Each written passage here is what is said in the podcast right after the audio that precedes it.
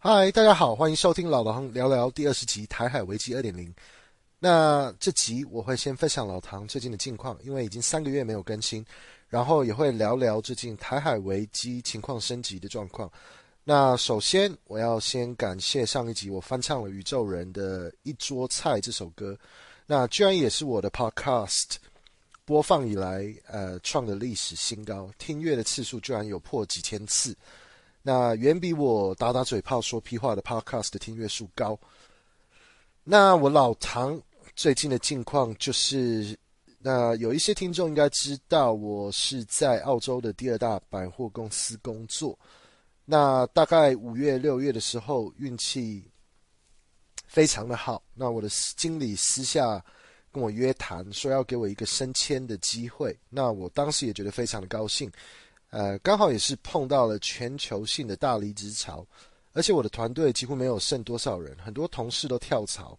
那我当时也不满，就是公司过度依赖我做非常多呃的杂事，那而且几乎是只有我一个人去做这些杂事，所以我就爱鸟不鸟。那我不想加入会议，我就不，我就我就不屑加入。那我也是就想要赖床，我就赖床。结果我的上司就呃私下帮我争取了一个升迁的机会。然后也给我增加了我的薪水，呃，大概有差不多二十 percent 的加薪。那我现在新的职称叫做 CRM Engineer，那已经是变成工程师等级的职务。所以我就见好就收。那公司也改了我的合约，就是我如果要离职的话，那我必须得给两个月的通知，就是要预防我跳槽。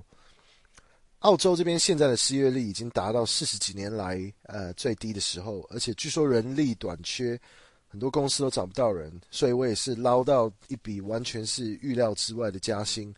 那说真的，我根本就不在乎工作是怎样怎样，就是对我来说就是登入登出，那赚赚生活费而已。那我之前有一位住在雪梨的前前辈已经预言过我的上面会找我加薪，结果没想到还真的成真。所以必须得感谢这位呃住在雪梨的前辈的预言，那觉得他是完全不输印度神童。那最近台湾真的是发生非常多的大事，从美国众议院议长呃 Nancy Pelosi 神秘访问台湾，结果老共解放军开始强势军演，甚至都发了导弹飞过台湾的上空，打到台湾东边属于日本的海域。造成日本反弹，那解放军就开始每天围岛军演，每天跨过台海中线。这些举动看来，两岸的关系已经来到了二十甚至三十年有史以来最差的时代。但是美国继续又派了呃更多的众议院的议员来到台湾，那甚至最近第三轮 Republicans 的议员 Marsha Blackburn 都来台大唱台独言论。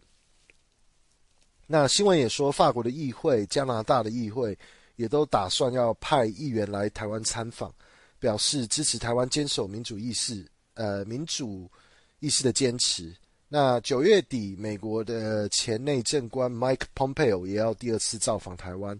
那据说是九月底将要去高雄演讲。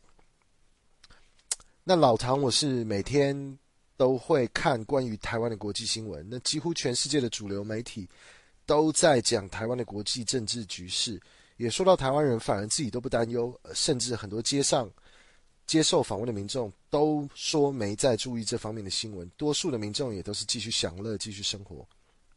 反而倒是前联电荣誉董事长曹兴诚占了不少媒体版面，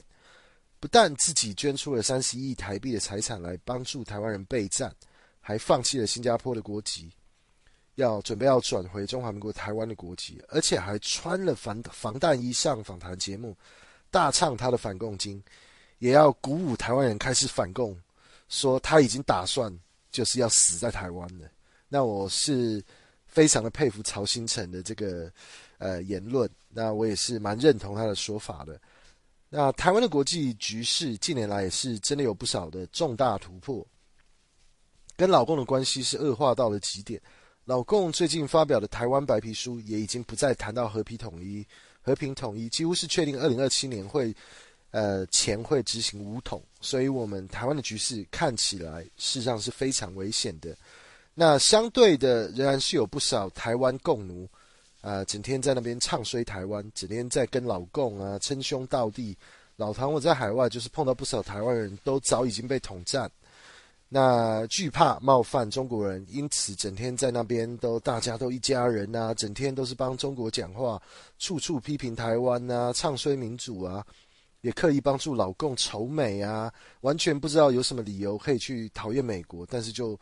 呃就是讨厌美国。那完全就是中了老共的统战伎俩，还有台湾人说台湾的护照上面没有写到台湾，台湾不是一个国家，还有听过台湾人说，呃，愿意收老共的钱来破坏台湾的名誉。那台湾确实有一大批人搞不清楚自己是中国人还是台湾人，也是因为小时候学的教科书都是国民党的洗脑教育，但是却没有去真正的研究台湾史。那我觉得这帮台湾共奴真的是蛮可耻的。OK。今天就讲到这，拜拜。